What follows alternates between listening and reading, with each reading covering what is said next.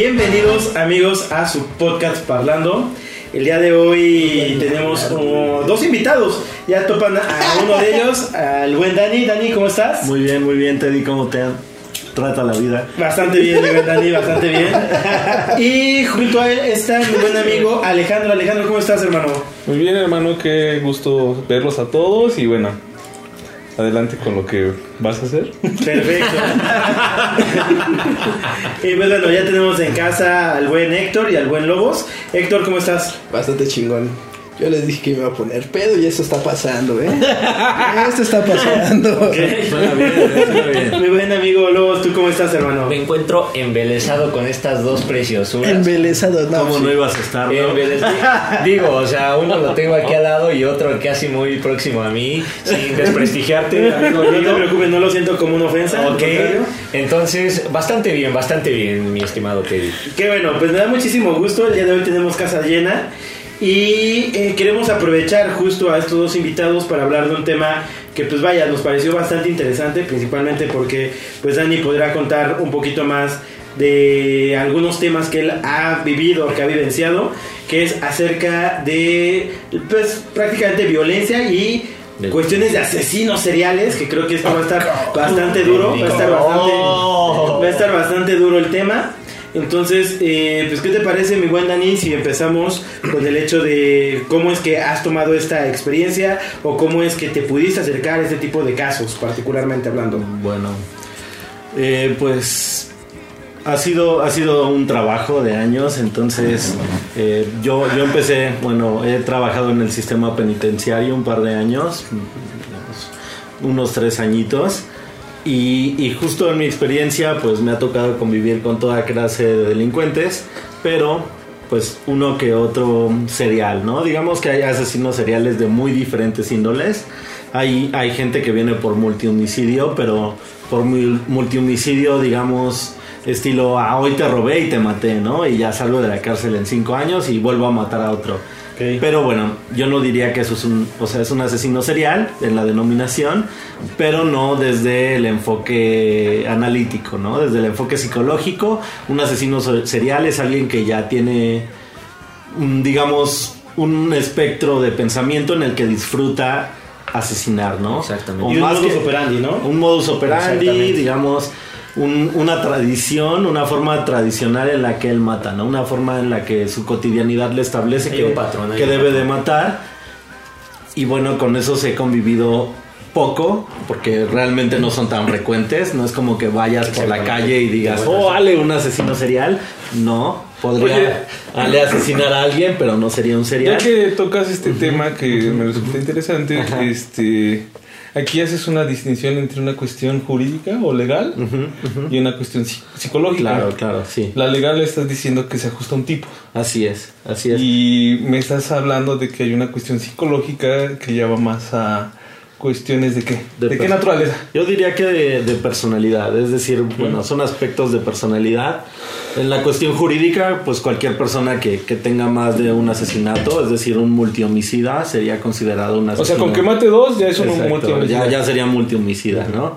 Pero un asesino serial, pues es alguien que quizás se asemeja un poco más así con sus bemoles a, a las cosas que vemos en las películas, ¿no? Es decir, de repente es alguien que, que te corta el pene antes de matarte y luego eh, deja en su escena del homicidio el pene erguido en una estaca. Pero cabe decir que hay una estructura, o sea, hay una Exacto. estructura. O sea, es- que generalmente sus, sus, sus, sus homicidios ti- tienen ciertas Tienen características. características, justamente. Es decir, no, no van a matar a cualquiera, sino que van a buscar a una persona que cumpla con los requisitos que satisfagan a su patología. Es decir, Hablas de una satisfacción y hablas de una.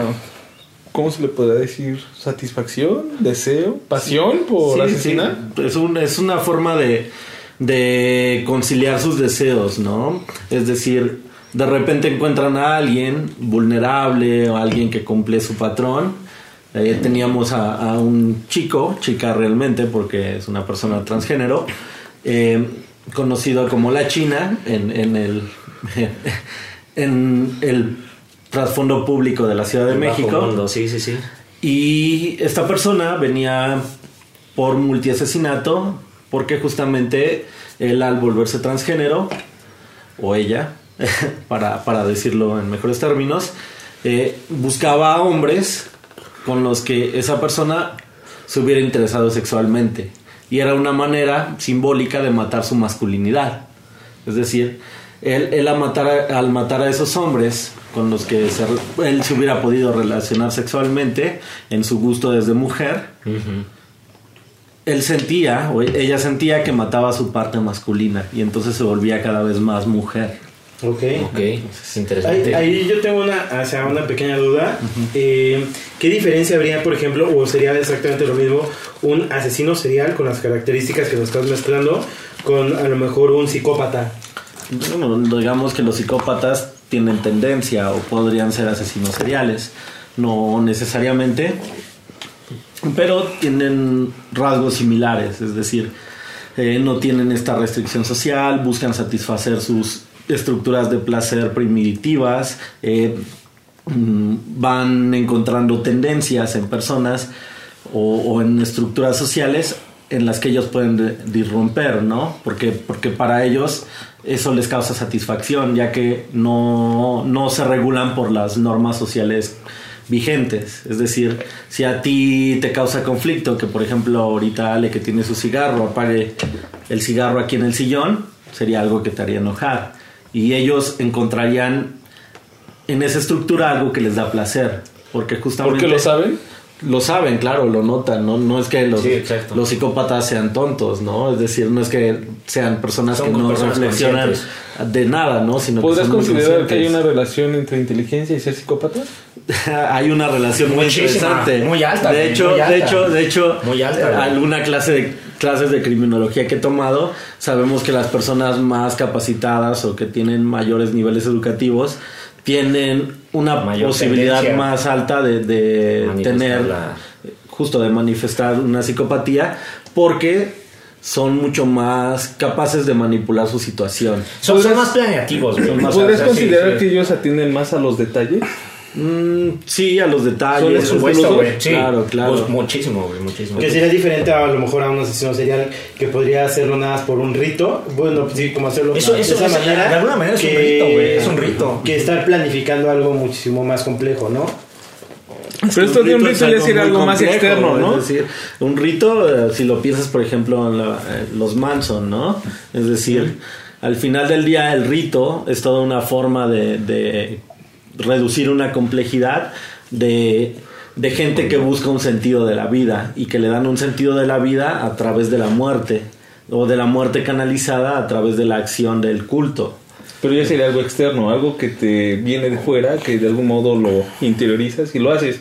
Bueno. no es una cuestión ya más interna en donde te place a ti como... Es que no, yo creo que sería muy difícil decir que, que la elección de tener una creencia religiosa es algo que viene de fuera. Es decir, al fin y al cabo tú tienes que asumir esa creencia y Es para correcto. al asumir esa creencia, entonces tú le das validez y actúas conforme la creencia. Pero también le puedes dar tu propia interpretación Claro, y la dar- adecuas a tus necesidades o a tus fines claro. o... Sí, inevitablemente toda creencia es adecuada adecuada a las formas en las que vamos interpretando la vida para que tenga sentido, pero en este caso o lo, lo fundamental es que no se rigen por las normas digamos ampliamente difundidas, ¿no? Es decir, si lo ampliamente difun- difundido, generalizado socialmente es no matarás, en el estilo más bíblico de la palabra, Sí. es decir, alguien, alguien, un psicópata y un asesino serial, generalmente encuentra en esa regla algo que le causa desconfort porque no lo entiende y entonces su placer está en, a veces en romper la regla. Al romper la regla porque las reacciones que encuentra justo se asemejan más a su forma de ser. Aquí me gustaría hacer como un pequeño, a lo mejor, paréntesis, que me gustaría que el, el público que nos está viendo o escuchando supieran cómo fue que te involucraste en esto, ¿no? Que nos platiques un poquito cómo fue que empezaste a trabajar en cuestiones penitenciarias, ¿no? Y qué, qué, trayectoria, cuánto tiempo estuviste ahí. Bueno, yo empecé a trabajar en el sistema penitenciario en el año 2015. En el 2015 empecé a trabajar en el sistema penitenciario. Duré hasta el 2018, es decir, estuve tres años. Y pues llegué ahí porque pues básicamente me interesaba un poco el tema. También tuve la suerte de, de- de conocer gente que trabajaba ahí. Me dijo, hay una convocatoria. Llegué, eh, me entrevistaron, les pareció interesante mi perfil. Me dijeron de entrada, bueno, si tú crees que aquí vas a cambiar al mundo, pues no vas a cambiar nada. O sea, La verdad es que Sí, sí, mi- claro, mi, sí. mi primera jefa, eh, la, la jefa entonces de, de la, de la institución donde trabajaba, me dijo eso, ¿no? Es decir, no, no seas iluso, ¿no? No vas a cambiar el mundo, no vas a cambiar nada. Si vas a trabajar aquí, vas a ver muchas cosas culeras, vas a ver muchas cosas que la mayoría de la gente no podría soportar. En esa Y- y es que advertencia, fue porque generas transferencia, güey, también con los mismos Y, pacientes. y- y ¿no? entonces, ¿cuál es el sentido, tú como psicólogo, de trabajar ahí? ¿Cuál es, si no es cambiar las cosas, ¿para qué estar ahí?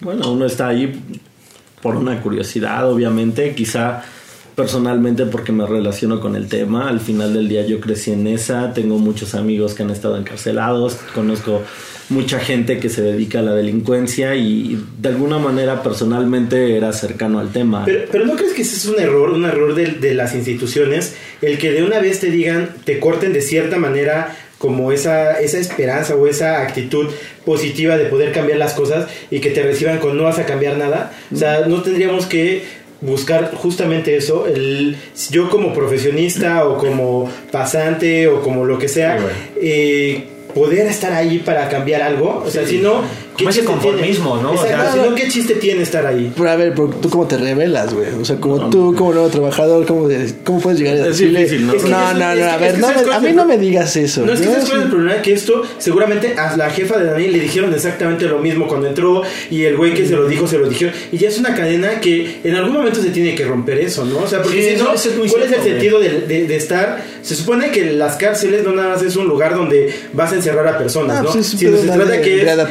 Exacto, de readaptación social, lo cual no está funcionando porque entonces eso quiere decir que los profesionistas que están ahí realmente no están no, tratando no de hacer un cambio, sino nada más de controlar el hecho de que no se maten a lo mejor entre ellos, ¿no? Pero entonces si eres realmente un outsider o un antisistema o como quieras verlo, entonces ¿para qué demonios estás ahí? Es que no, es que no es que quieras romper Porque el justamente sistema. lo que él o sea, está aquí lo que diciendo... No, a transformar. ver, pero a ver, entonces descríbenos cuál sería, cuál fue tu papel entonces ahí. Ah, ¿Cuál era tu función? ¿Qué hacías? Yo, tú tuve algunos cuantos papeles, ¿no? Porque digamos que el trabajo no es unifacético, sino que multifacético.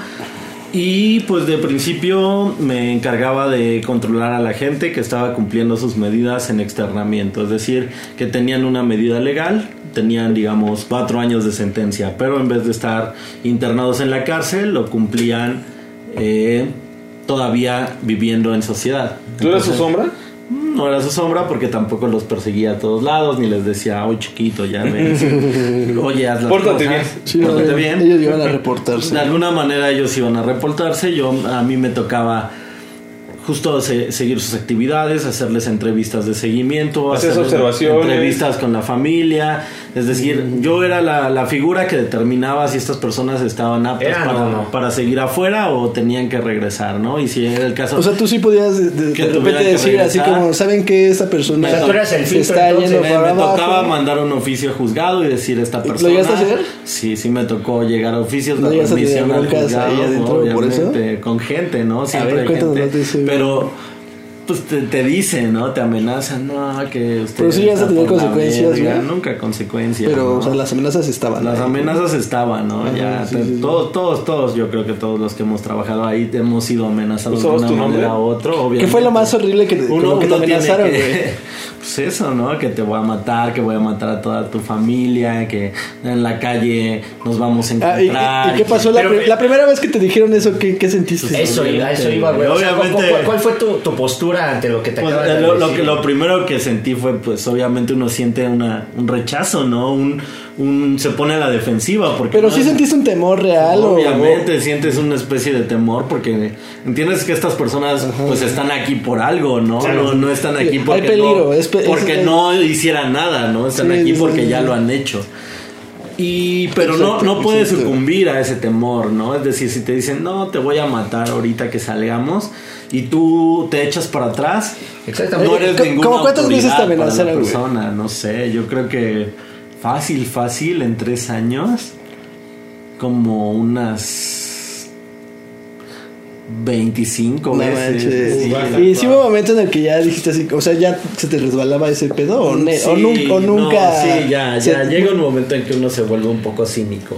Es decir, tenía un compañero, eh, mi compañero que, que da clases en una universidad, de repente me decía, tú diles esto, así, diles, cuando te amenacen, uy, que te van a meter, diles, échame un pan. Para el susto.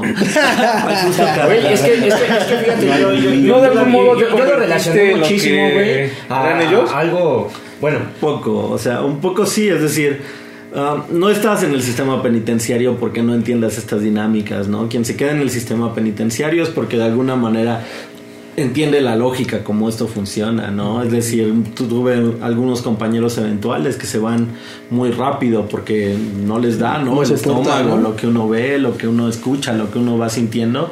Y sí es un trabajo muy demandante, ¿no? Llegas a soñarlo, llegas a sentirte como si estás tú adentro, ¿no? Es decir, en vez de tú ser el que está afuera, Te apropias, ¿no? llegas a sentir que tú eres el que está adentro, ¿no? Todo el tiempo encarcelado, ¿no? Inclusive tiempo después, ya que no he estado trabajando, voy por las calles y veo dinámicas sociales y digo, uy, aquí, aquí seguro va a haber problemas, ¿no? ¿Y cuál es esa línea en que te separa de justamente estar o no Eh, estar Eso adentro? iba, güey, o sea, porque también hasta, hasta cierto punto, de, de qué forma tú puedes, tú, tú puedes como- Grítalo, Lobos, porque. No, no, no, perdón, o sea, hasta, hasta cierto punto, ¿cómo puedes separar esta, esta, esta línea de, bueno, yo voy a generar transferencia con estas personas y hasta, y hasta cierto modo, ¿cómo puede afectarme? O sea, porque de, de algún modo todo lo que te, lo que Claro. te están diciendo, todo lo que te, te, te vas a llevar a la cabeza, va a generar un impacto de alguna manera en ti. O sea, independientemente de que sean asesinos seriales o cualquier paciente, o sea, va- va- vas a generar una transferencia y hasta qué, hasta qué grado vas a poner una barrera, de decir, bueno,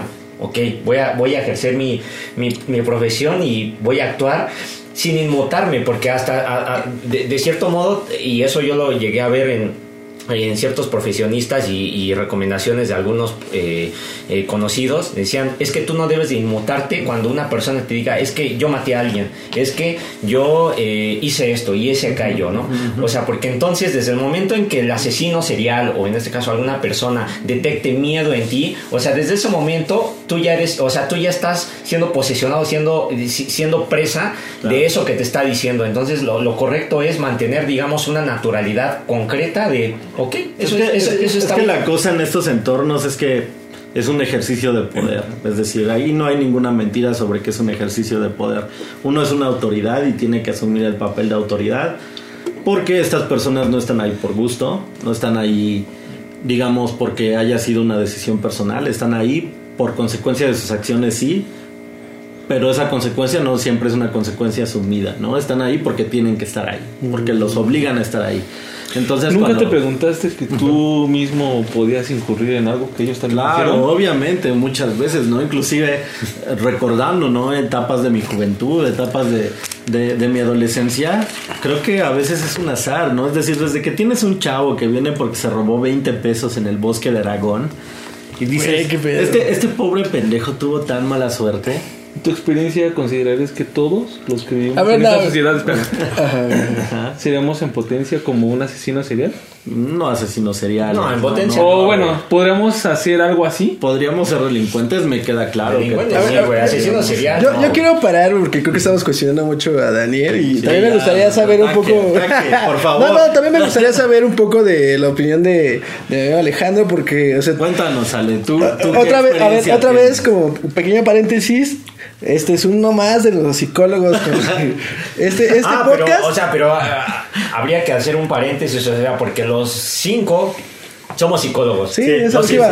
sí, es justo lo que iba, exacto. O sea, este podcast pareciera ser que, eh, pues, como que se trata de salud mental o así, lo cual no es cierto. Y todo- y todos pero bueno, justamente hoy coincidimos una vez más. y nuestro amigo Apple, Apple Alejandro. Podcast, güey, sí nos considera salud mental. de Ok, sí, sí, Muy sí. bien, muy bien. Bueno, bueno, Muy está bien, bien. sí. Pero bueno, Somos digamos, muchachos y nos digamos que, digamos que no, no, ese no era el, esa no era la idea, este, en el principio. Pero bueno, curiosamente hoy tenemos a, a un psicólogo más, aquí a nuestro queridísimo amigo Alejandro. Pero aparte de ser psicólogo, es que híjole, con, qué gente tan brillante me, junto yo, chivo, carajo, me siento halagado de repente de juntar con ustedes. Alejandro, aparte de ser psicólogo, es abogado, ¿no? Y entonces más bien, o sea, yo lo que, lo que quería preguntarte es, a ver, vas- es una, eh, te voy a hacer una pregunta que tal vez suena absurda. Tú has convivido con delincuentes, güey. Te lo pregunto, o sea, porque sé que hay, hay abogados que, pues, quizás solamente pueden estar tratando, no sé, cosas como ¿no? laborales, cosas así.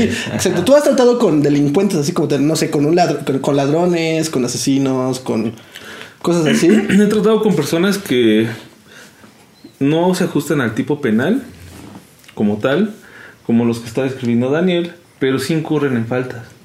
Un delincuente no solamente es aquel que hace, sino también Sí, el que omite ciertas responsabilidades o ciertas acciones. Imagínate una persona que va a una institución, en este caso de salud, y que lejos de atenderte, pues incurre en una negligencia. Ok. Eso también podría ser considerado Es como tortura, ¿no? Es tipificado tortura. como un delito Y y, que te estabas- pones a pensar y dices, bueno, es una persona, un profesional, estudió años, es algo- una operación que ha hecho bastante tiempo, por ejemplo, una cesárea. Sí. Pero en esa cesárea pues, se le va, es un ser humano, comete errores. Pero lejos de asumir su responsabilidad te dice, Se hace de la vista gorda. y con una expresión como, es que le cayó mal la operación. sí, sí, sí, No mames. Y en ese le cayó mal la operación, Sí, sí, te extirpan 15 centímetros de... eh, el término, el término médico es excisión. ¿no? Así, Excisión. Sí, güey. Y te real. extirpan 10 centímetros y te dicen, bueno, es que sabe que no sabemos qué tiene, pero este, la operación le cayó mal, pero aprovechando que ya tenemos esta situación, pues vamos a operarla porque pues usted ya no va, ya, usted ya no va a poder tener hijas o hijos. ¿Por qué? Porque bueno, este pues usted eligió DIU como método anticonceptivo, pero pues tenemos que operarla. Fírmele. Y ella, pero es que yo ya elegí antes de que usted me haga esta propuesta. No, fírmele. Y que un médico te diga, por pinches viejas como usted, por eso se mueren. Porque ya no reconocen que ya no pueden tener hijos. Además, su matriz está puteada, ya no puede hacer nada. O sea, aluden mucho a la ignorancia de las personas que están ahí Sí. para, para poder... Porque de algún modo es un servidor público. Claro. De hecho, es un servidor público si está en una institución. Y insiste, como Sí, sí, quieras. cualquiera. Y justamente por eso le estaba cuestionando a Daniel, que ahorita estamos aprovechando que está él, decir, bueno, están estas personas que de algún modo hasta reconocen y aceptan que lo hacen y te amenazan porque dicen, yo soy tan Ajá, ajá, ajá. poderoso que te puedo hasta destruir y conozco a tu familia y te voy a hacer daño. Pero imaginemos o dimensionemos esta situación con personas que supuestamente tienen que velar por otros intereses. por ejemplo, mi buen Ale, en el caso que ya hemos tocado en un podcast, eh, el, el ladrón que se subió a la comi, que pues, obviamente lo ultra golpearon, ¿no? Eh, que sí tendrían repercusiones legales estas personas que pues abusaron de, de- de la fuerza para someter a este tipo de persona y que y hasta cuál- hasta bueno, qué hasta qué punto lo podrían tener consecuencias estas personas Se supone que si vivimos en un estado de derecho, pues nadie se puede hacer justicia por la propia mano. Por eso existe un sistema de justicia, por eso existen Más ciertos servidores que tienen que hacer algo. Pero actualmente creo que las personas están tan fastidiadas, tan no creen en las instituciones, no creen en un cambio, no creen en ningún presidente, sea de izquierda, sea de derecha. Y si ven un video en donde están madreando un güey que quiso pasarse de lanza, lo aplauden. o sea no, no existe en México esto de la legítima defensa No, solo, no solamente en México. Yo creo que es a nivel global. No, pero pregunto, o sea, no existe lo de la legítima defensa de me estaba defendiendo de mi agresión. Pero ¿hasta qué punto? No, o sea, una cosa es evitar, ajá, una co- eh, lo que dice Héctor. Una cosa es evitar el asalto, lo someto y lo Ah, entrego a la autoridad. Y otra cosa es te voy a putear para que escarmientes y no lo vuelvas a hacer. Ok. Sí, porque aparte ahí incluso ni siquiera consumó el asalto, güey. O Eh, iban a ser quieres ver- dos- si lo quieres ver incluso- dos personas. Si lo quieres ver incluso en esos términos, ni siquiera consumó las, ni siquiera asaltó a la gente. O sea, sí hubo una amenaza, pero no se consumó la, no se consumó jamás. Bueno, pero. Pero, güey, pues, no, o sea, no, mira, bueno, mira. Este. Pero yo creo que todos hemos sido víctimas de la delincuencia, Sí, aquí sí. por lo menos, ¿no? Sí. Y de alguna manera nos sentimos identificados con la gente que se madrió al güey en la combi. Es decir, cuando a, a ti te asaltaron, a mí me asaltaron, no te preguntaron, güey, ¿Te vas a, legítima- a legítimamente defender?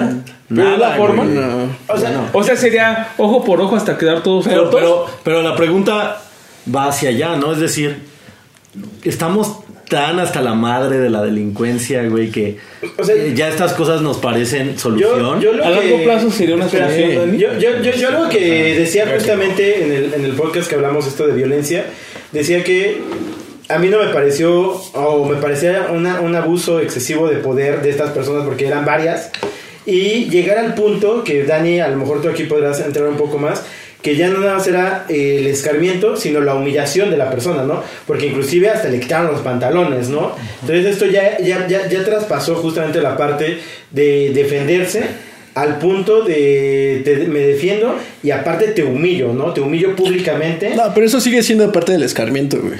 O No sea, sé, tienes güey. que hacer, Aquí- aquí las tienes que hacer, Es como un ejemplo- muy eufóricas. tienes que hacer Aquí lo necesario. estaban- Al menos, bueno, al menos en la idea está eso. O sea, tienes No que hacer lo ¿tú- necesario para que cualquier persona. Sí. Y has vencido en una pelea y le has quitado los pantalones a alguien. No, o sea, has obviamente no. abusado del Obviamente hecho de no. verlo- No, no, no, a ver. ya Pero aquí cuál es la intención de golpearlo. Sí, sí, quizás es como eh, desatar toda esa ira que traes Pero te- acumulada. te contienes pero espérate, persona se ve pero es que no solamente, no solamente eh, eh, es, es- esa es la intención, güey. También la intención es cualquier otra rata que se quiera meter a hacer estas mismas cosas le va a pasar esto. Por ejemplo, yo quiero Yo- tomar esta yo cuestión eh, que es algo importante. A mí me tocó una situación con Héctor. Yo vi una situación de violencia donde iba a haber golpes. Hubo No lo golpes. voy a remitirlo, a, lo voy a explicar ampliamente. No lo voy a llevar. Pero lejos de yo golpear, lejos de golpear yo al güey, lo único que traté de hacer fue contenerlo. Para que justamente se evitara Sí, ese problema. Ah, y no íbamos a salir todos. Misma. no iba a salir. No. No iba a sa- No, no, yo. no iba a salir lobos a madrearlo. Era Ay, evitar. Mira, qué bueno que me lo, qué bueno que me lo recogiste del piso. Porque, híjole. pero, güey, pero voy a hacer un paréntesis. O sea, yo estoy muy de acuerdo con lo que dice Teddy. Hay, hay ci- cierta- cier- ciertas cosas que, ok, hay agresión, pero una cosa es, es neta la, la humillación, la violencia, eh, ya, ya, ya la desmedida.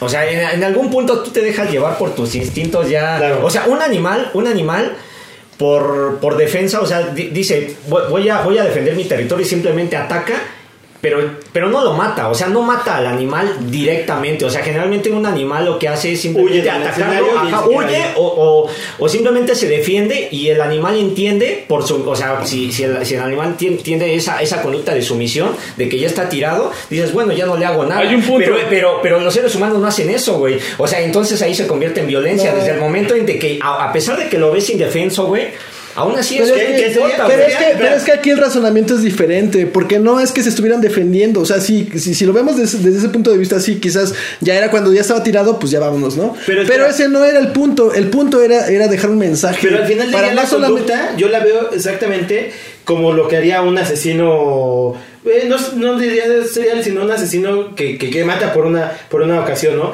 que ve que la persona ya está, in- ya está indefensa y aún así prosigue a eliminarla no Mira. a quitarle la vida Sa- ¿Sabes qué? Yo estoy pensando, por ejemplo... los linchamientos güey Estoy pensando, por ejemplo, en, el- en- en este rollo de los, del narco, güey. En el narco no es suficiente con matar a, a alguien del cártel rival. No es suficiente. Tienes que hacer algo más feo, güey. O sea, no es solamente dejar el cadáver. No, tengo que dejarlo descuartizado, tengo que dejarlo con la cabeza colgando, los brazos por allá. Y no es, sí, quizás sean sádicos, pero lo importante ahí es dejar el mensaje para las demás personas del cártel, güey. Eh, lo mismo aplica en este, en este rollo del linchamiento. Dejar el mensaje claro, dejar, dejar, dejar este- ser como lo más, eh, como lo más, eh, o sea, piénsalo, posible, piénsalo por así así, decirlo. piénsalo así. Eh, inclusive ahora, viniendo hacia casa de Teddy, eh, ves muchos letreros, ¿no? Y los ven supongo que en todas las colonias que dicen, Y criminal, estamos ¿no? vigilando. Ah, Si sale la foto del güey golpeado. Si te encontramos, te atiendes Te a las a consecuencias. por cierto es el estudio El estudio, el estudio Casa Teddy, así se llama. el No nos estudio. vayamos tan lejos. Recientemente salió una noticia donde justamente subieron una combi y El güey lo estaban mató, entregando cosas y el güey lo mató. ¿Dónde está el mensaje ahí? ¿Qué es el mensaje ahí? No, no, no, o sea, no se generaliza. Bueno, ta- es que también esa es la otra, o sea, el hecho de que... El mensaje sería, ah, Ah, existe te- un puto video donde este lincharon a uno que incurre en una conducta como la mía, pero ¿sabes qué? Yo tengo un para que arma. no se pongan al Sí, tiro, y, hombre. y era justo lo que estaban diciendo hace un rato, lo que estaban diciendo hace un rato de, a ver, ahora, quién sabe si la próxima vez que ese güey, O una de o dos, sea, de verdad o ya, a o, de plano, o de plano, la o de plano dice ya no vuelvo a saltar jamás, o la próxima Oy. vez me subo con la pistola y cuando vea que se mueve alguien, Lo mato. Adiós. Fue ¿no? lo que yo les decía, güey. O sea, hasta cierto punto, ¿qué, qué, qué, qué puede generar el escarmiento o el mensaje que tú le puedas generar a una persona cuando la golpeas tan sádicamente? O sea, de verdad, o sea, esa persona la vas a dejar pensando por ese castigo, güey. O sea, por esa, por, por, por esa mierda que le hiciste. O simplemente esa persona lo que va a hacer la siguiente vez es actuar más sádicamente todavía y regresar doblemente con, con más violencia, güey. O sea, eso, eh, eso, es- yo, yo la verdad es que no, no, no considero eh, eh, apropiado eh, la, la parte de, de, de poder evangelizar o, po- o poder poner en una sanidad eh, eh, esta cuestión de, ah, no, pues eh, excelente, o sea, lo, lo hizo bien, o sea, qué, qué bueno que lo humillaste, qué bueno que lo dejaste Es que- ahí tirado. Mira, Y- mira mi querido Lobo, yo creo que tienen razón en lo que dicen, es decir, cuando respondes a violencia con violencia, generalmente logras escaladas de violencia, es decir, es, como el resultado único. Eh, pero también es cierto que en esta sociedad particular, la mexicana, por si nos escucha alguien que no es del país, Varios de eh, hecho. eh, las autoridades de este país, la- las instituciones jurídicas, las instituciones policiales de este país, durante largo tiempo, pues han estado muy distantes de cumplir con su trabajo. Es decir, no ¿Tendrá está- que ver con la reducción de las facultades del Estado? De las Puede ser, yo creo que es una realidad que, que las- la- el Estado no, no ha tenido un buen control de la violencia, ¿no? Y lo podemos hablar desde mucho antes de la guerra contra el narco de Calderón. Es decir, Desde la muerte de este arzobispo, de del arzobispo? gobierno de Salinas, ¿De- de de, Posada. Posadas Ah, de Posada. Pero todavía mucho antes, es decir, la escalada de los cárteles de narcotráfico Ah, en México el boom desde fue los con Calderón, 70s. ¿no? Es Sí, decir, todo empezó a aumentar con Calderón. decir, Bueno, el boom, porque sí, Ajá, sí, sí. Más bien güey. el boom visible se volvió con Calderón, porque Nah, to- sí fue, to- fue todo muy este- real, güey, porque No, en realidad porque mira, había, había muchos acuerdos. Claro, por O sea, eso, pero por eso fue la visibilidad, es decir, la escalada de violencia es anterior, pero que con Calderón de repente explotó, todo se volvió muy visible y además de que las condiciones socioeconómicas de este país han venido en picada y de que cada- vez los lugares de pobreza han generado mucho más sectores de violencia focalizados, pues es una realidad y que eso hace mucho más visible los fenómenos de violencia. Y claro que toda esa violencia es violencia acumulada, es decir, no es como que esta banda de la combi los haya asaltado a alguien esporádicamente. Es que esta banda de la combi los han asaltado sistemáticamente Claro, hasta un punto donde dicen es que las autoridades no están haciendo Sí, nada sí, sí. y que si bien es cierto que no es la solución en una realidad utópica, también es cierto que México no es esa realidad utópica, es decir, Sí, exacto. Eh, eh, creo que das en un, en, un, en un punto clave. O sea, de repente criticar este tipo de cosas. Eh, híjole, la gente al momento de criticar este tipo de cosas parte de cosas bastante ideales. Sí, lo ideal no es madrear gente, pero lo ideal también es que no te asalte, ¿no? Claro. O sea, tendríamos que. ajá. A- a- Aquí eh, yo quiero saber una cosa que realmente, hablando de todo esto, es, digamos, ¿no? A alguien lo agarran por, no sé, porque madrió a un ladrón, lo meten a la cárcel, ¿no? Y si hay una, realmente una diferencia o si hay alguna separación entre güeyes que han matado, asesinado, ya sea sistemáticamente o como quieras llamarlo, a un, a un simple ladrón o están todos mezclados y a ver cómo, cómo resulta todo este asunto. Mira, hay separaciones y hay mezcla, es decir, hay evidentes separaciones donde no puedes meter a gente, eh, digamos, con, con estructuras psicológicas criminales distintas en un mismo bote porque Claro. eso te explota, ¿no? Y Es depende decir, del bien jurídico tutelado al cual se agredió. Claro. Por ejemplo, la vida es el más importante. es. Este, el patrimonio es otra cuestión.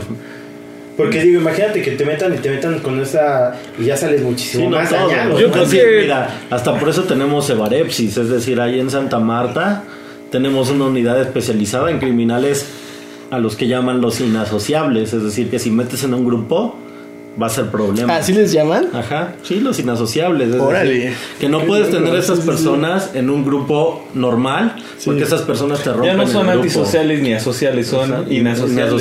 Inasociables. Órale, qué loco, güey. Es decir, no los puedes poner, no los puedes tener Ese en es un ningún concepto grupo. nuevo, güey, no- no Inclusive en, en las comunidades de adolescentes tenemos la comunidad especializada Doctor Quiros Cuarón, donde tienes a las personas que justamente cumplen estas características y es una comunidad muy triste porque las personas que ves ahí son personas que están todo el tiempo dopadas, es decir, llegas Neta.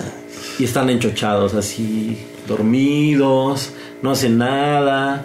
Es como ajá, Pero se que es por algo, ¿no? O sea, Claro, seguramente sí. si no están así, Sí, sí, podrían ah, causar algo. hacen terrible. problemas, ¿no? Yo tenía un- un- uno de los chicos ahí del sistema, de repente así, de- era, era siempre muy amable con el personal, pero tenía problemas muy fuertes de sociabilidad, porque tenía que demostrar que él era el poder de la institución.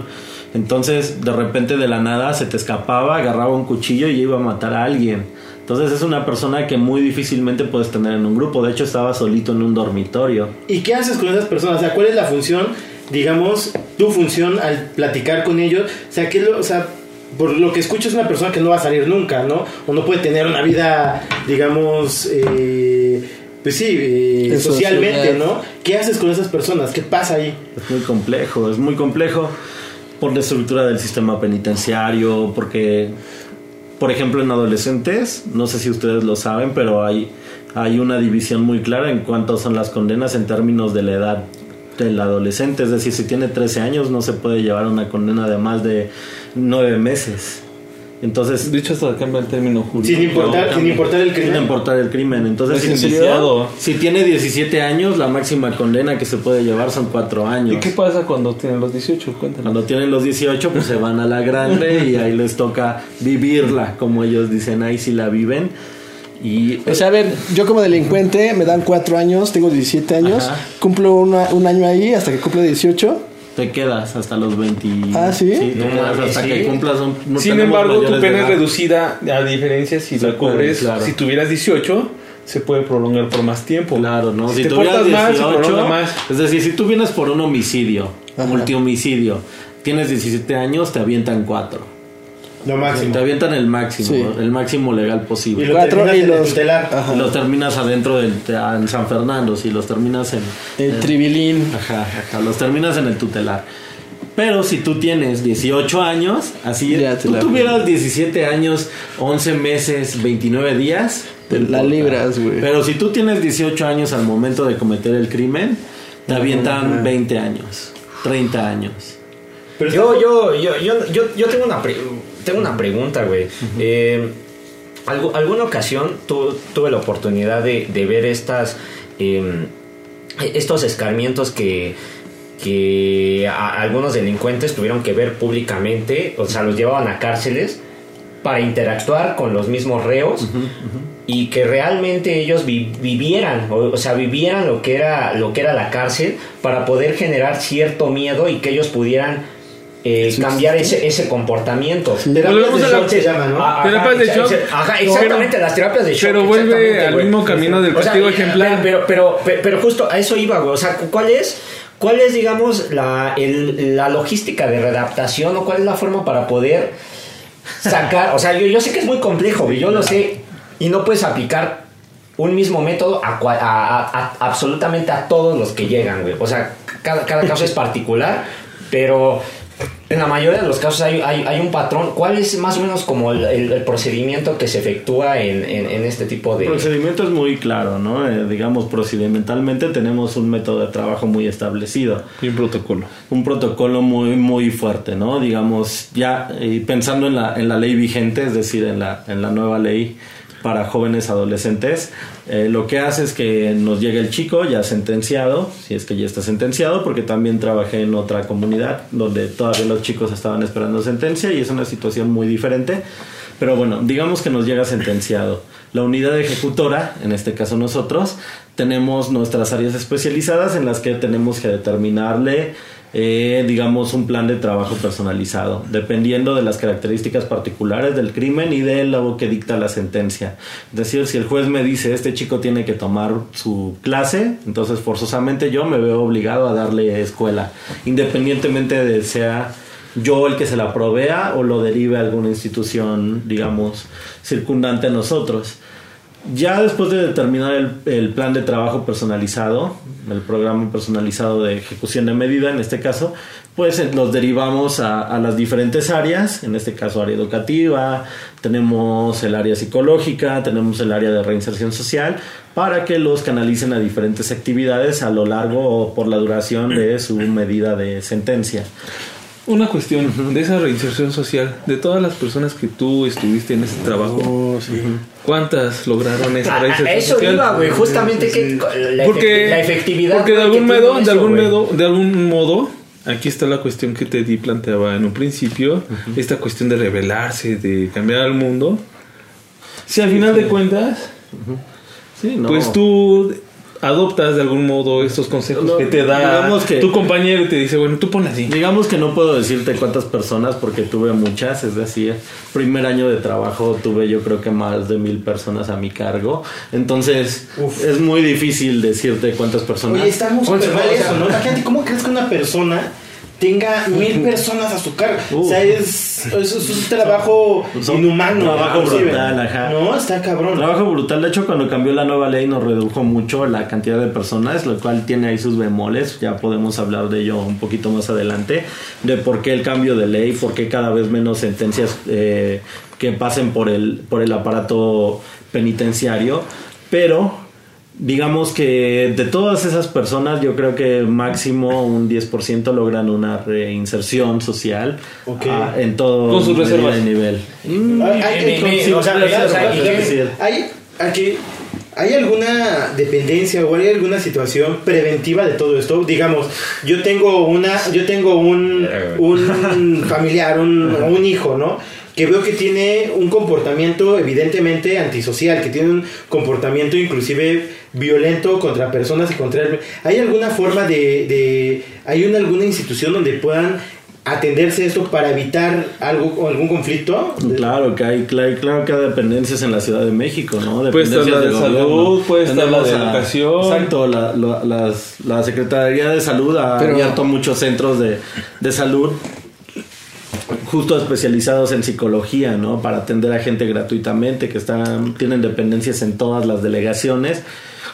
Si esto es suficiente, es, un- es una cosa, ¿no? Porque tenemos también las dependencias del INJUVE, tenemos las dependencias, por ejemplo, de los CIJ, los Centros de Integración Juvenil, que son para las adicciones. Tenemos muchas instituciones. No, no, pero aparte, aparte ¿no? o sea, aquí más bien el punto, o, o un punto clave es que en realidad tampoco es la única manera en que se tiene que atacar este tipo de problemas. O sea, y lo que no, si ya no quieres que la gente robe, güey, pues simplemente dale chamba, güey, chamba bien pagada, ese tipo de cosas. Pero y eso, no, y, no, espera, espera, y y que eso, ese tipo de cosas ya van más allá de una institución, ¿no?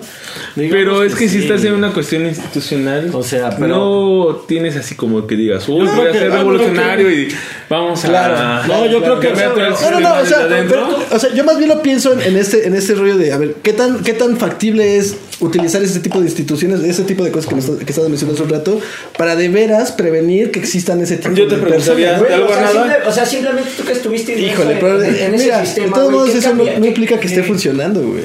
Ah, aquí viene otra cuestión. Entonces la eficacia y la eficiencia. O sea, yo creo que Héctor tiene un punto muy importante, porque inclusive en la nueva ley penitenciaria, ya no solo para jóvenes y adolescentes, sino también para adultos, tenemos un apartado, un artículo pequeño y breve y muy, muy oscuro, en el que, en el que se dice que eh, la unidad de ejecución de medida tendría que especificarle al juzgado si, son, si el entorno social es viable para una reinserción social.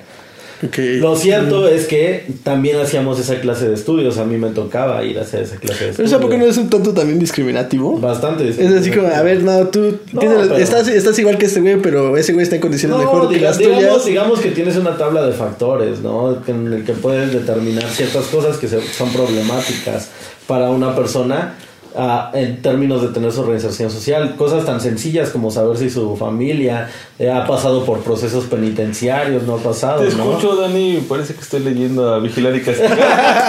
No, a ver, no. a ver, yo, yo quiero meterme ya en otro rollo. Estamos hablando de la Pa- institución. para que nuestros amigos, este, podcasteros, ¿cómo se les llama? Bueno, a las personas que escuchan el podcast o que están viendo YouTube. eh, Vamos Digo, para, radio para, para- para que se diviertan un ratito. A ver, yo me quiero meter en un, en un rollo este, más polémico. A ver, Quiero- a ver. que, a ver, va- estamos Échalo, hablando de delincuencia. échalo. Quiero que hablemos de pena de muerte. Vamos a hablar un poquito de pena de muerte. O sea, hay, hay como. Donde sea en México no existe la pena No, de muerte. no, no. Existió. Ah, güey, ¿cuándo?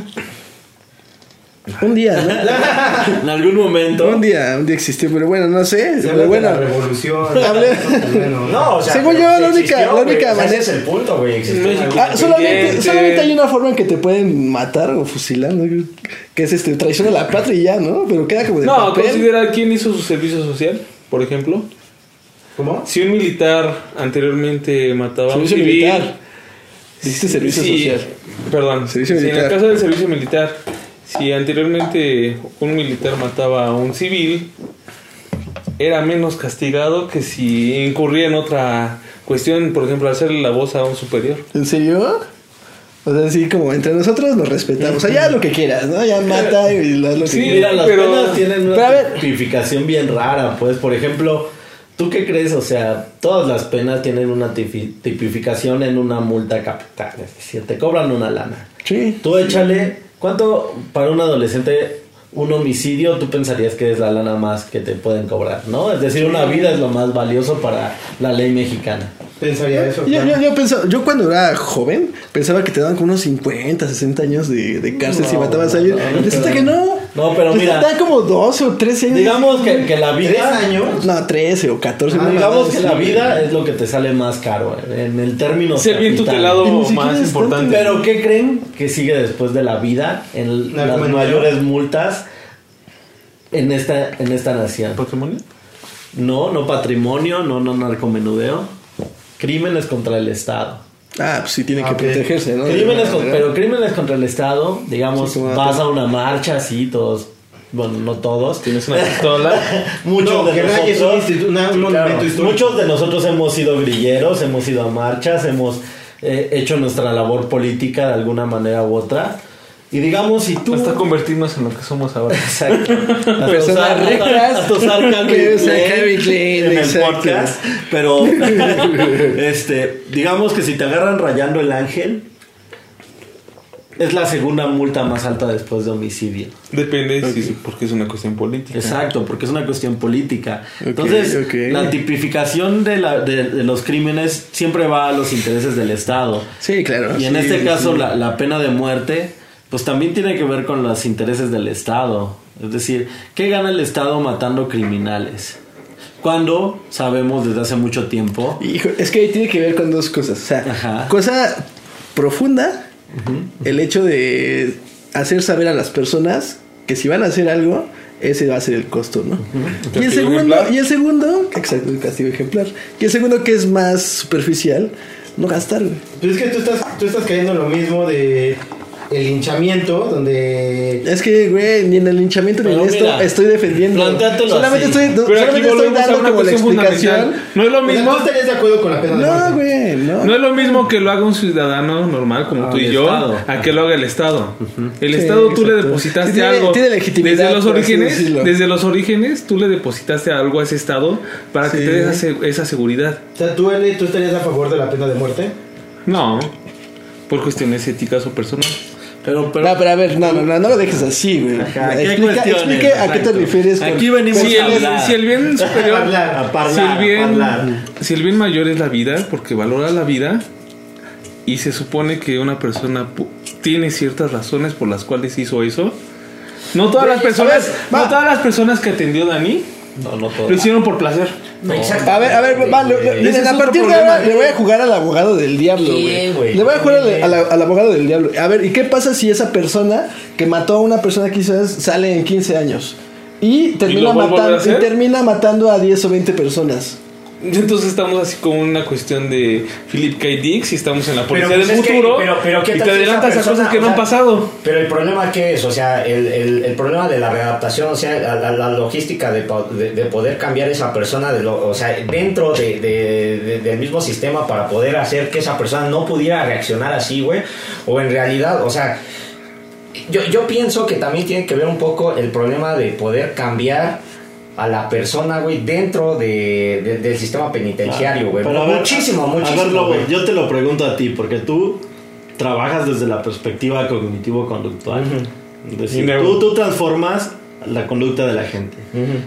¿Tú crees, Y la controlas. tú, tú crees que es posible que una persona que está sumamente acostumbrada a la delincuencia como modo de vida se puede reinsertar completamente en sociedad?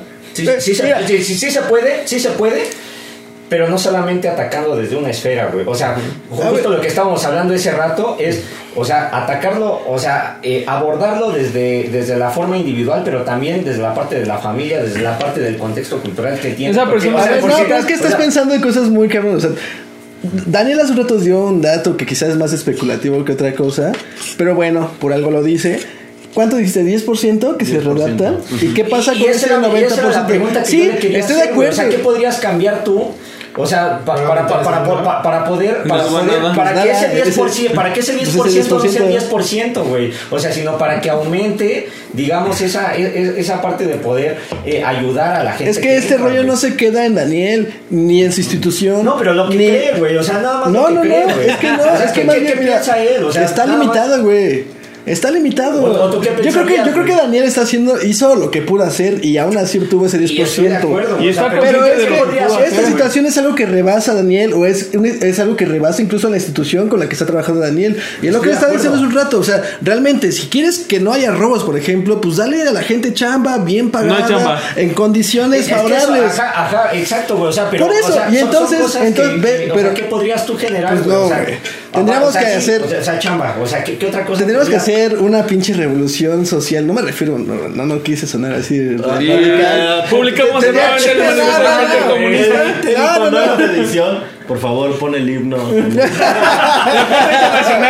No, no, no, o sea, me, me refiero a que tendríamos que hacer cambios muy radicales en todo el sistema. Que tendría que O sea, involucraría no a no todo. tendrías que, que remitir a una revolución. Pues, ¿qué? Por eso lo puse como Hay una cambio cuestión radical a interesante, fondo. hay una cuestión interesante. Cuando tú decides en algún momento de tu vida trabajar para una institución, lejos de atacarla, la defiendes. Yo no De sé algún modo. totalmente. O sea, Eh, ya Porque que te adaptas. güey, ya sé lo que Porque aceptas aún así, aunque tu pequeño resquicio de tu ser te diga, esto está mal, lo haces. Claro, tienes que trabajar, pues, es decir, no, no vas a trabajar intentando ¿Ves? destruir todo lo que es esa institución, porque al fin y al no, cabo sí, tiene acuerdo, algunos cimientos de, de dónde operar, pues, que eso no quiere decir que no puedas criticar. Y tienes la bonita idea de ¿no? decir, bueno, hago algo. Por ejemplo, Dani, si tú si- tampoco es para tanto. Dani, si tú hubieras seguido en el sistema penitenciario Ajá. y, digamos, tuvieras, ya, pasa el tiempo, llega un nuevo joven, ¿le dirías exactamente lo mismo que a ti te dijeron y le dirías, aquí no vienes a cambiar el mundo? ¿O qué le dirías? No, yo creo que no. Una pregunta. Yo, yo le diría, mira, aquí se hace una chamba que es austera. Decir, los problemas que tenemos aquí no siempre se solucionan desde aquí. Es decir, tenemos un, tengo un caso, ¿no? Un caso que es súper ejemplar de eso. Tenía a un chico que venía por robo y tenía dependencia de sustancias, ¿no? Se moneaba, puf, se moneaba como si no hubiera mañana para monear. Y, y tenía inclusive daño, ¿no? Y su único, y su tutor era su hermano.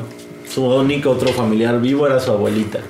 Y ese chico, mientras estuvo con nosotros, súper bien, mejoró, iba su, su atención en el centro de adicciones, tomaba sus clases y terminó su medida.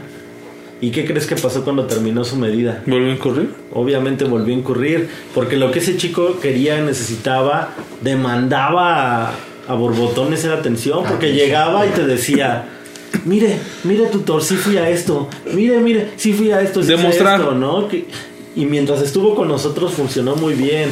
Ahora imaginen, Pero es decir, eso rebasa la institución, ¿no? Rebasa sus parámetros legales y rebasa sus sus sociales y hasta la ¿no? visión que tienes de Entonces, cambiar para eso cosas. Héctor tiene mucha razón, es decir, hay que transformar estructuras sociales para, para poder transformar conductas socialmente generalizadas como la violencia o la delincuencia. en Ahora imagínate ciudad. esto, estaban hablando de cuestiones institucionales donde participaban, por ejemplo, salud, por ejemplo, educación. Ajá. Imagínate que a los niños les dices, bueno, es que tienes ciertos docentes en guarderías públicas, hasta el término de guardería, en donde tienes que darle no solamente clases a los niños, tienes que darles un cuidado, pero las profesoras pues tienen necesidad de trabajar, no saben cómo atender a un niño, no saben qué hacer con un niño, tienes que mandar a ciertos profesionistas para que hagan esa chamba, para enseñarle a una docente que ya lleva años y decirle, bueno, tienes que cambiar ciertas cosas para que el niño aprenda en un cuidado sensible y cariñoso, que quién sabe que, se- que verga sea eso para las docentes. Pero bueno, Y así las cambiar también, güey. porque así como, a ver, de algún modo es 20 una estrategia, así. pero ¿qué fines tiene? Güey, yo- Te lo digo porque No, por es- experiencia, yo- yo- te lo digo por experiencia Lobos, es frustrante, te lo güey. digo por experiencia. Lobos, porque parte de mi trabajo es ese, ir a visitar a esas docentes que lo único que quieren es un título para cambiar de chamba. Que los niños no interesan Sí, sí, sí, puta, güey. Sí, puta. y que justamente parte de lo que dice este Daniel tiene una idea anterior. Cuidado porque está bien. Parten de una idea hasta económica, vamos a considerarla, decir, es preferible invertir 20 dólares en un niño antes de que incurra en, una de- en unos actos del- delictivos como los que puede incurrir por tener una familia que vive en Iztapalapa, por tener una familia que vive en Gustavo Madero, en la Gabriel Hernández, para reducir justamente esos índices. Es que justo lo que acabas de decir, ¿no? De que son docentes que obviamente no les interesa eh, lo que pase con, con los niños.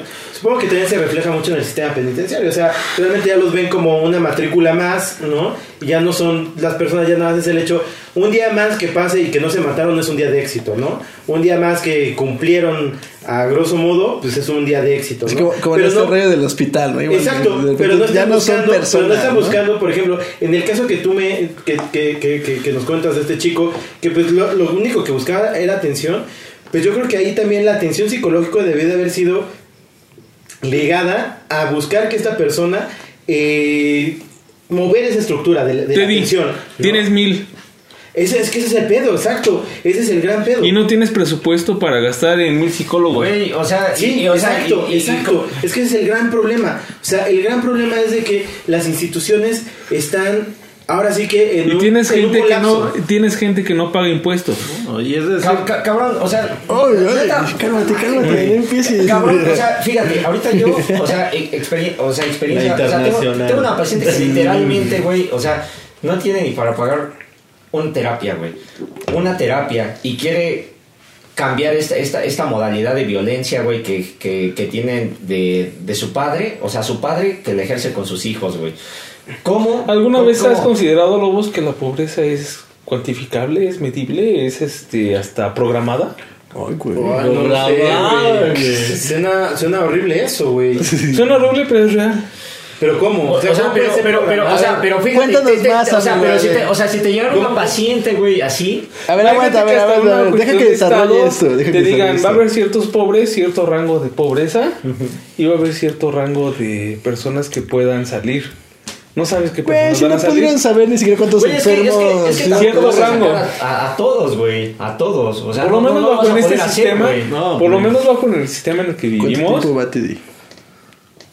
es así. Pero ¿Qué mira- vas a hacer con él? Tienes razón, es decir, hay un autor, Boaventura Santos, que en su libro más reciente de 2015 saca ese concepto, ¿no? Es decir, población inservible, que ya cumplió con la dosis de capitalismo y que ahora solo es parte de la bioestadística, pero inclusi- inclusive ya para el sistema capitalista ya no tienen sentido. Es decir, ya cumplió el requisito de pobreza mínimo que se necesita para seguir reproduciendo el modelo sí, y sí, ahora solo son excedente. Ok. sí, o sea, sí, es sí, que sí. entonces aquí estaría y Está uy, este, este, este tema, este- está, está cabrón, porque entonces dentro más haya un sistema capitalista inmerso en una sociedad, hay mayor violencia entonces, de, de cierta, en una cierta estructura. ¿no? Entonces creo que el gran problema no es la sociedad, sino el gobierno en el cual estamos viviendo. El sistema, El güey. El sistema. sistema. El pues. sistema, el gobierno, El gobierno es temporal. El sistema, ajá. Pero puede ser de izquierda y puede ser de derecha, pero administrativamente va a cumplir ciertos Pero bueno, fines. bueno, tampoco dentro de lo que puede hacer. a todo remitirlo al Ah, gobierno. ya no nos metamos bueno. en discusión. No, ya, ya entramos a. Bueno, ya. A ver, a ver, vamos a vamos a O sea, ¿Qué güey, pedo con el anarquismo entonces? Pero bueno, bueno. O sea, a final de, bueno, bueno, bueno. cuentas, lo, lo único que me, me lleva, güey, la, la solución final es una pinche revolución, güey, como dice este cabrón, güey. O sea, ¿cómo, cómo, cómo, puede- ¿En las cómo vas a condiciones cambiar- actuales, cómo- Lobo? ¿Cómo vas? No, a mames, ver, o yo sea, no, yo no, yo no, yo no quise hablar. No, no mames, güey. No, no, O sea, yo, esa- no, yo no quise hablar no, de, de un movimiento armado. y No, no, no. Yo, yo me refería a un. Eso a se un quedó cambio en lo planetario Yo me refería a un cambio radical. A la revolución silenciosa. Pues sí. Con A la revolución. Así, una revolución. A la revolución bolchevique. No, bueno, o sea. O sea, si me preguntan lo personal, sí, esa, esa- esa es la salida, pero pues sé que ahorita es, Es muy eso, complicado, güey, ¿no? final de cuentas, ¿Un puñado de personas cuentas que solamente eso, saben de eso? O sea, dije todo- que todo para mí, güey. No, igual yo también estoy de acuerdo, güey. Al final te vas a te- tener que remitir a eso, güey. Pues, o sea, final- por, por- porque ¿cómo vas a poder ve- ve- vencer al, al pinche Estado, güey? La otra, de pues, para poder cambiar eso, güey. A mí lo ¿Cómo curioso haces, que güey? me resulta de todo esto es qué va a pasar cuando termine este gobierno y Y llega el que sigue. Y vamos a regresar. crisis, como yo creo que vamos a regresar a la ultraderecha, pero bueno. Como, como- como dice una frase, o sea, el, el hombre no ha podido aprender de sus errores, güey, porque no, ha- no ha vivido suficientemente, güey. O sea, todavía no conoce lo, lo que ha acontecido anteriormente. Yo te güey. podría decir una frase de Goethe, quien no sabe llevar su contabilidad por espacio de mil años, se queda en la ignorancia y solo vive el día. claro, Pero sí. sin embargo, ¿qué Sí, vas a sí. hacer? ¿Ustedes creen que el siguiente presidente de este país va a ser un Bolsonaro o un Trump? Eh, Sí, yo sé. Va a ser Yo creo Margarita que no, Zavala. yo creo que no. Va a ser No, no, Margarita. No, güey, no. No, yo creo que va. El tribunal todavía tiene chance, güey, para mandar a la verga al INE y darle registro a... No va a pasar, pero bueno. ¿Qué pasó en España? No, o sea, estamos hablando de que ahorita también la estructura, bueno, simplemente el hecho del gobierno que actualmente tenemos fue arrolladora porque el- la misma población estaba hasta el gorro justamente de todo lo que estaba pasando. Imagínate con jugar con lo mismo y No, ahora no atacar al mismo gobierno. ¿qué- qué- No va a pasar. ¿Qué, qué estuvimos hablando la última vez, güey? O sea, ¿cuán- ¿en qué momento va, a poder haber un cambio, güey? Hasta el momento de que, de, de que, de que la misma población se quede en condiciones demasiado deplorables, güey, en donde ya ni siquiera tengan para comer. Es ahí donde güey. viene la revolución. En donde hay, ah, exactamente, güey, la revolución se va a efectuar a partir de que ya ni Mira. siquiera, o sea, ya, la so- ya, ya va a ser por sobrevivir, güey. Y justo, justo esa es una de las críticas que se le hace a, a estos, a estas posturas reformistas, que lo único que hacen es retrasar, güey. O sea, en realidad la tendencia era esa, llegar a estar en un momento en el que ya no tuviéramos ni para comer. Pero bueno, eh, gobiernos como este, gobiernos como el de, el de izquierda que tenemos en este momento, lo único que hacen es No son retrasar. socialistas, son de No, izquierda. dije de izquierda. de no, no, no, no, no, digo para pero, pero incluso, que- no, no, no, no, no, Para- pero incluso para dentro los compadres, no, incluso los dentro del socialismo está, está entra. Socialdemócratas, Era vamos a social- llamarle Yo soy reformismo. he de decir, ¿eh? Qué asco, Oh, oh, Dios. Pero bueno, bueno, el punto es ese, o sea, sí, eso es a lo que vamos a llegar. Y lo que está haciendo ahorita, por ejemplo, Manuel, sí hay buena voluntad y creo que lo que está haciendo es chido, pues, está bien. Pero solamente está retrasando las cosas, güey. Es- estamos en Y un sistema, estamos insertos contigo. en un sistema que solamente nos va a llevar a un punto. Pero ya no es un retraso, es decir, es un retraso sistemático en el que no se ve final, güey. Sistémico. Al final, al final del día, lo- los grandes teóricos de la reforma al capitalismo dicen que lo temible es que no, ya no se imagina una salida al capitalismo. No, como pues, un el- bucle. El, fin de la historia. Exacto, el fin de la historia. Yo, Pero, aquí, bueno, aquí, bueno, ya llevamos una hora hablando, entonces eh, vamos a ir concluyendo este podcast para que no, no se alargue más. Eh, a menos que quieran decir algo. Viva la revolución. Algo erudito. Yo iba a la revolución. No, no, no, es que sí, es que eh, lo decimos de broma, pero al final es que es eso, güey. Claro. Sí, empezamos Al- hablando, al final eso es empezamos hablando de delincuencia, pero al final la respuesta está en torno a esto, que, de lo que claro, nos estamos supuesto, mofando en este momento, quizás Claro. la respuesta no está en hacer cambios, pequeños cambios en el Sí, no, La- para que no, todo claro. esto cambie, tiene que haber un cambio radical y de fondo. No hay De- otra, de todo, no hay de otra. de cuenta de todo, de acuerdo. Sí, sí, sí. Y justo yo qui- quisiera terminar esto con una pregunta para una para el buen Daniel y otra para eh, el buen Ale. Para Daniel sería justo el hecho de realmente se podrá hacer algo dentro de las instituciones de los reclusorios y todo esto para mejorar el hecho de, de que si haya una verdadera reinserción social para esto, para estas personas y para Ale es ¿tú crees que eh, las leyes como están ahorita estructuradas puedan realmente servir a beneficio de, los ciudadanos y no nada más de unos pocos? Esas serían como las dos preguntas que yo tendría. Mira, yo, yo creo que se puede hacer algo desde las instituciones que tenemos. Podemos, obviamente, dedicar más presupuesto como un primer factor.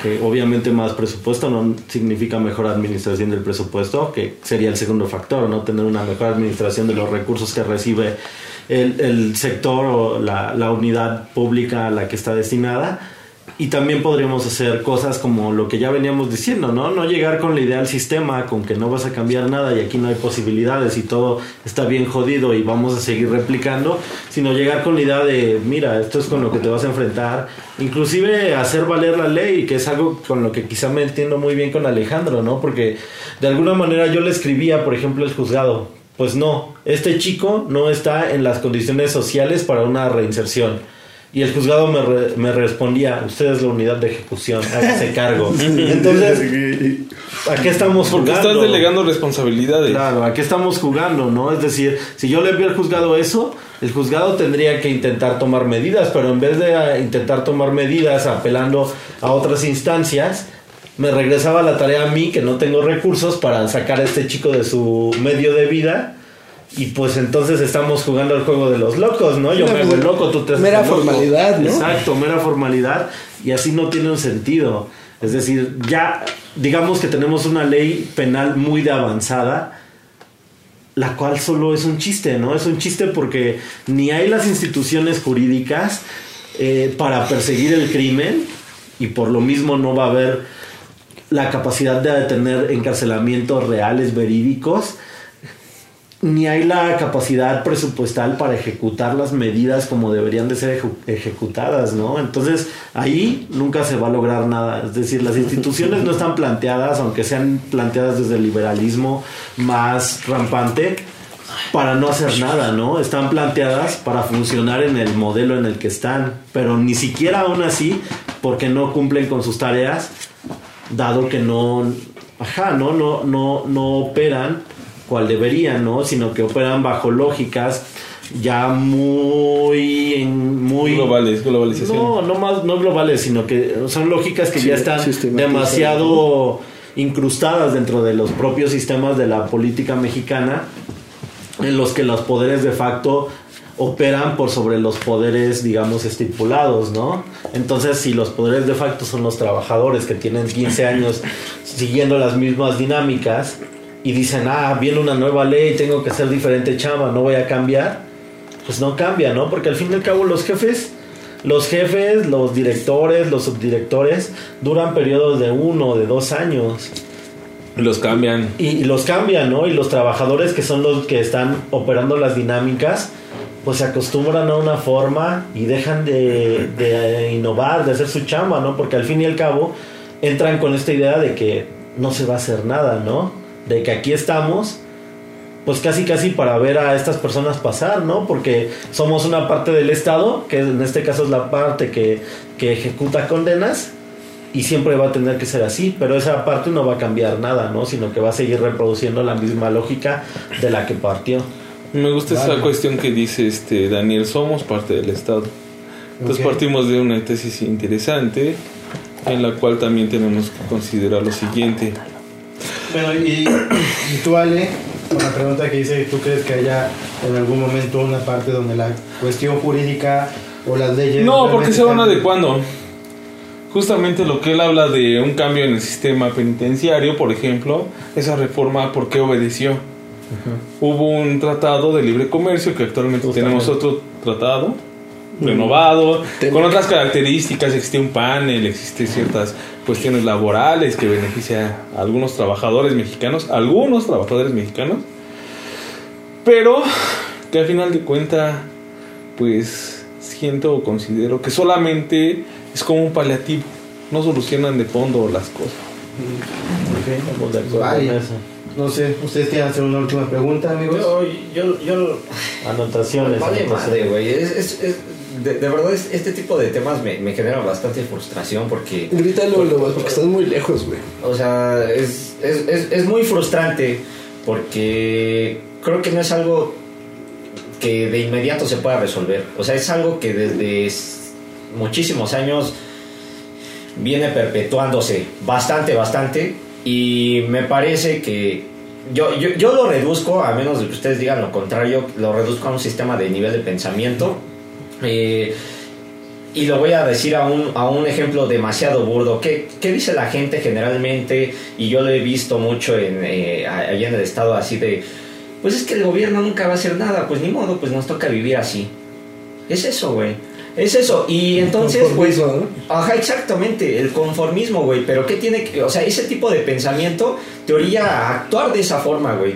Entonces, pues dices, pues ni modo. Pues así me tocó vivir y, y, pues voy a tener que... Decía Cristina Pacheco, aquí nos tocó vivir. ¿sí? Ajá, exactamente, No, y- güey. y que- o sea, y, Y, que no son culpables, ¿eh? Que no son culpables. También son víctimas de toda una historia. Exactamente, güey, o sea, porque pues, ya, ya vino una- un antecedente y así obviamente les enseñaron, güey. Es, es- es- es algo repetitivo, güey. es Entonces algo ahora estamos reproduciendo una ideología que ya Sí, está sí, desde sí, antes. sí, güey, por supuesto, güey. Desde mi punto de vista, sí. Y Es algo que ya eh, no, no, no, no podrá cambiarse de un, de un momento a otro, güey, pero sí definitivamente poner su granito de arena, güey. O sea, no es de, ah, no mames, o sea, voy a tirar la basura, güey.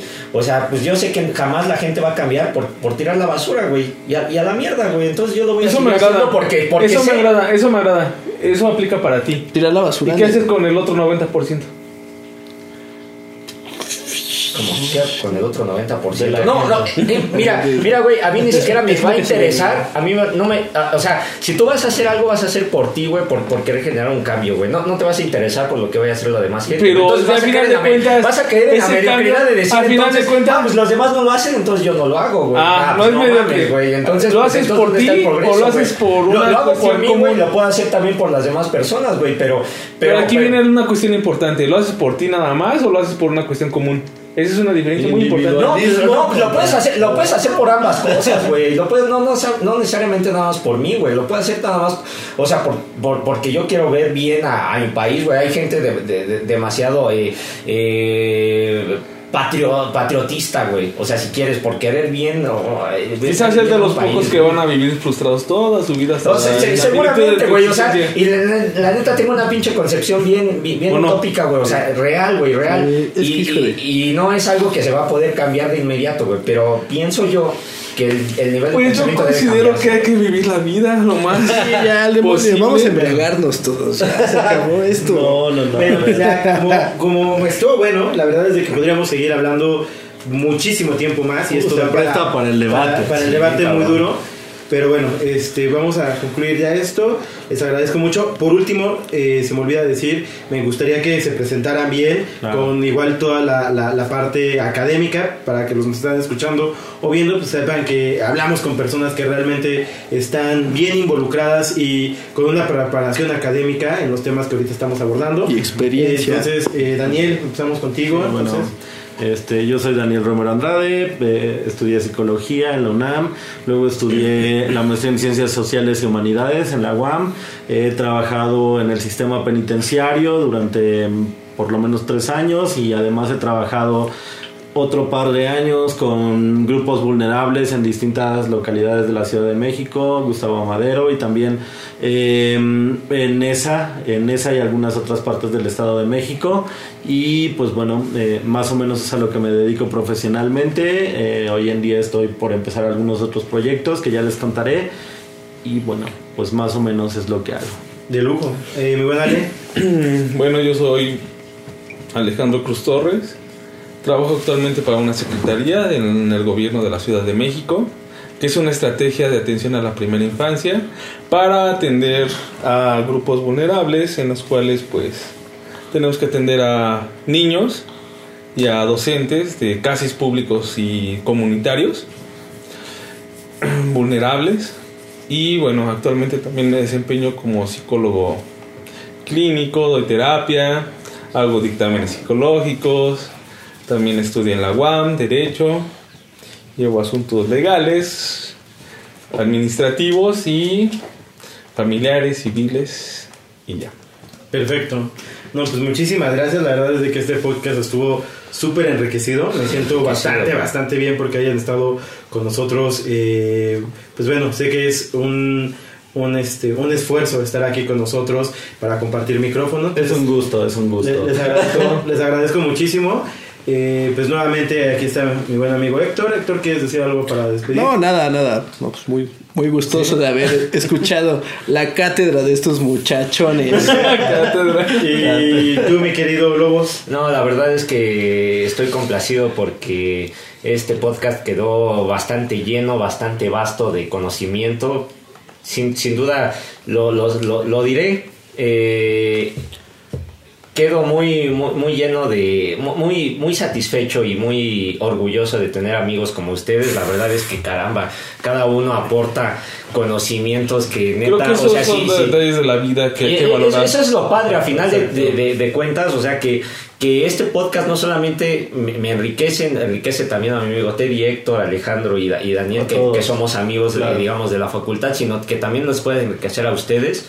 Y, y bueno, eh, cabe decir los comentarios que puedan ustedes arrojar en este podcast, que son muy importantes, sus sugerencias de temas, eh, que le den like, que puedan suscribirse, que puedan... eh, Prendan la eh, campanita. compartir, que prendan la campanita para que ustedes Claro. puedan ver nuestras recomendaciones y bueno.